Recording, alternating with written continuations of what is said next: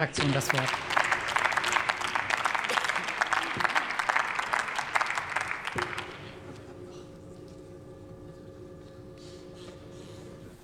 Frau Präsidentin, liebe Kolleginnen und Kollegen, meine Damen und Herren! Es geht heute um den Inflation Reduction Act und es geht darum, welche Antwort wir darauf finden. Aber vielleicht ein paar Vorbemerkungen. Die USA schwenken endlich auf einen internationalen Weg zum Klimaschutz ein. Das ist richtig. Das können wir erst mal begrüßen. Das ist ein großer Erfolg, auch für den amerikanischen Präsidenten Joe Biden. Er muss hierbei die verfehlte Politik seines Vorgängers revidieren. So weit, so gut. Aber was bedeutet es denn? Inhaltlich ist es die richtige Politik. CO2-arme Technologien sind auf dem Weg, Subventionen für Verbraucher. Klar ist aber auch, die US-Industrie muss sich erst einmal auch darauf einstellen. Sie muss auch Industrie entwickeln. Und sie stellt sie deshalb unter einen besonderen Schutz. Und das müssen wir uns genau angucken. Inwieweit können wir auch in Zusammenarbeit mit unseren Partnern in den USA davon profitieren, und zwar als Europäer? Die USA sind offen für Gespräche, die Kommission führt diese, und das ist an dieser Stelle auch richtig. Es gab erste Erfolge bei den europäischen Elektroautos, können auch von dem Bonusprogramm in den USA profitieren. Das ist ein richtiger Schritt in die richtige Richtung. Wir sollten hier, und das möchte ich dann doch noch mal sagen, auch keine Konflikte herbeireden. Es geht hier zunächst um politische Abstimmungsprozesse in diesem Zusammenhang.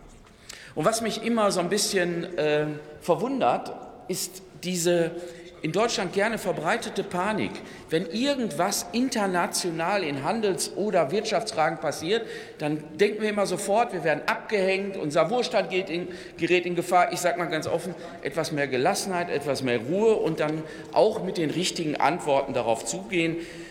Deutschland ist innerhalb dieses, dieser Europäischen Union natürlich eine große wirtschaftlich, die größte Wirtschaftsmacht in dieser Europäischen Union, aber die Europäische Union ist für uns der wichtige Standpunkt für alles.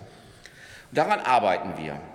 Und äh, wie Sie sicherlich wissen, hat die SPD-Fraktion sich klar positioniert. Wir brauchen eine aktive Industriepolitik. Wir brauchen eine Industriepolitik, die den Wandel zu einer klima neutralen, zu einer CO2-freien Industrie schafft. Und das ist, glaube ich, der Weg, den wir mit der Europäischen Union gehen sollten und gehen werden.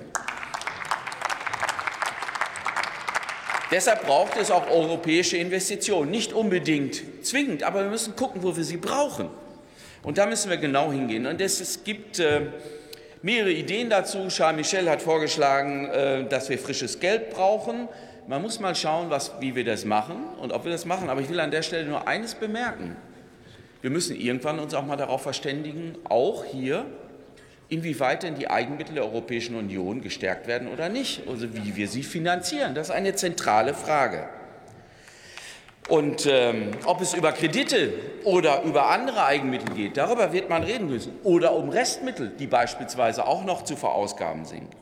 Aber jetzt komme ich mal zum Antrag der CDU. Liebe Kolleginnen und Kollegen der CDU, Sie identifizieren ja die richtigen Probleme. Aber wer diese lösen will, darf sich frischem Geld und neuer EU-Finanzinstrumente auf EU-Ebene eben nicht verwehren. Das haben Sie vorhin nämlich gemacht. Das ist dasselbe, was Sie hier seit einem Jahr machen. Sie fordern, fordern, fordern, aber eine Finanzierung legen Sie nicht auf den Tisch. Nichts ist davon wirklich hier sichtbar. Jetzt ist der Zeitpunkt, übrigens, das ist meine Überzeugung, die EU zu stärken. Wir brauchen sie krisensicher und deshalb müssen wir uns auf diesem Weg in dieser Zusammenhang machen. Dafür müssen wir uns auch von, müssen wir auch von alten Gewohnheiten abweichen. Liebe Kolleginnen und Kollegen, die EU als Garant für Frieden und Wohlstand ist kein Selbstläufer. Und deshalb nicht nur den Binnenmarkt schützen, die Industrie umbauen, und zwar klimaneutral, CO2-frei, und das übrigens auch in Zusammenarbeit mit unseren Partnern in der Welt. Deshalb ist es gut möglich, dass wir mit unseren amerikanischen Freunden darüber auch reden und auch Lösungen finden. Und wir können das sehr selbstbewusst machen. als äh, Deutschland innerhalb der Europäischen Union, weil wir nämlich einen großen und wirklich starken Binnenmarkt haben. Wir sollten da nicht nervös werden und keine Angst zeigen, sondern konstruktiv nach vorne denken und arbeiten. Vielen Dank. Glück auf. Vielen Dank, Herr Kollege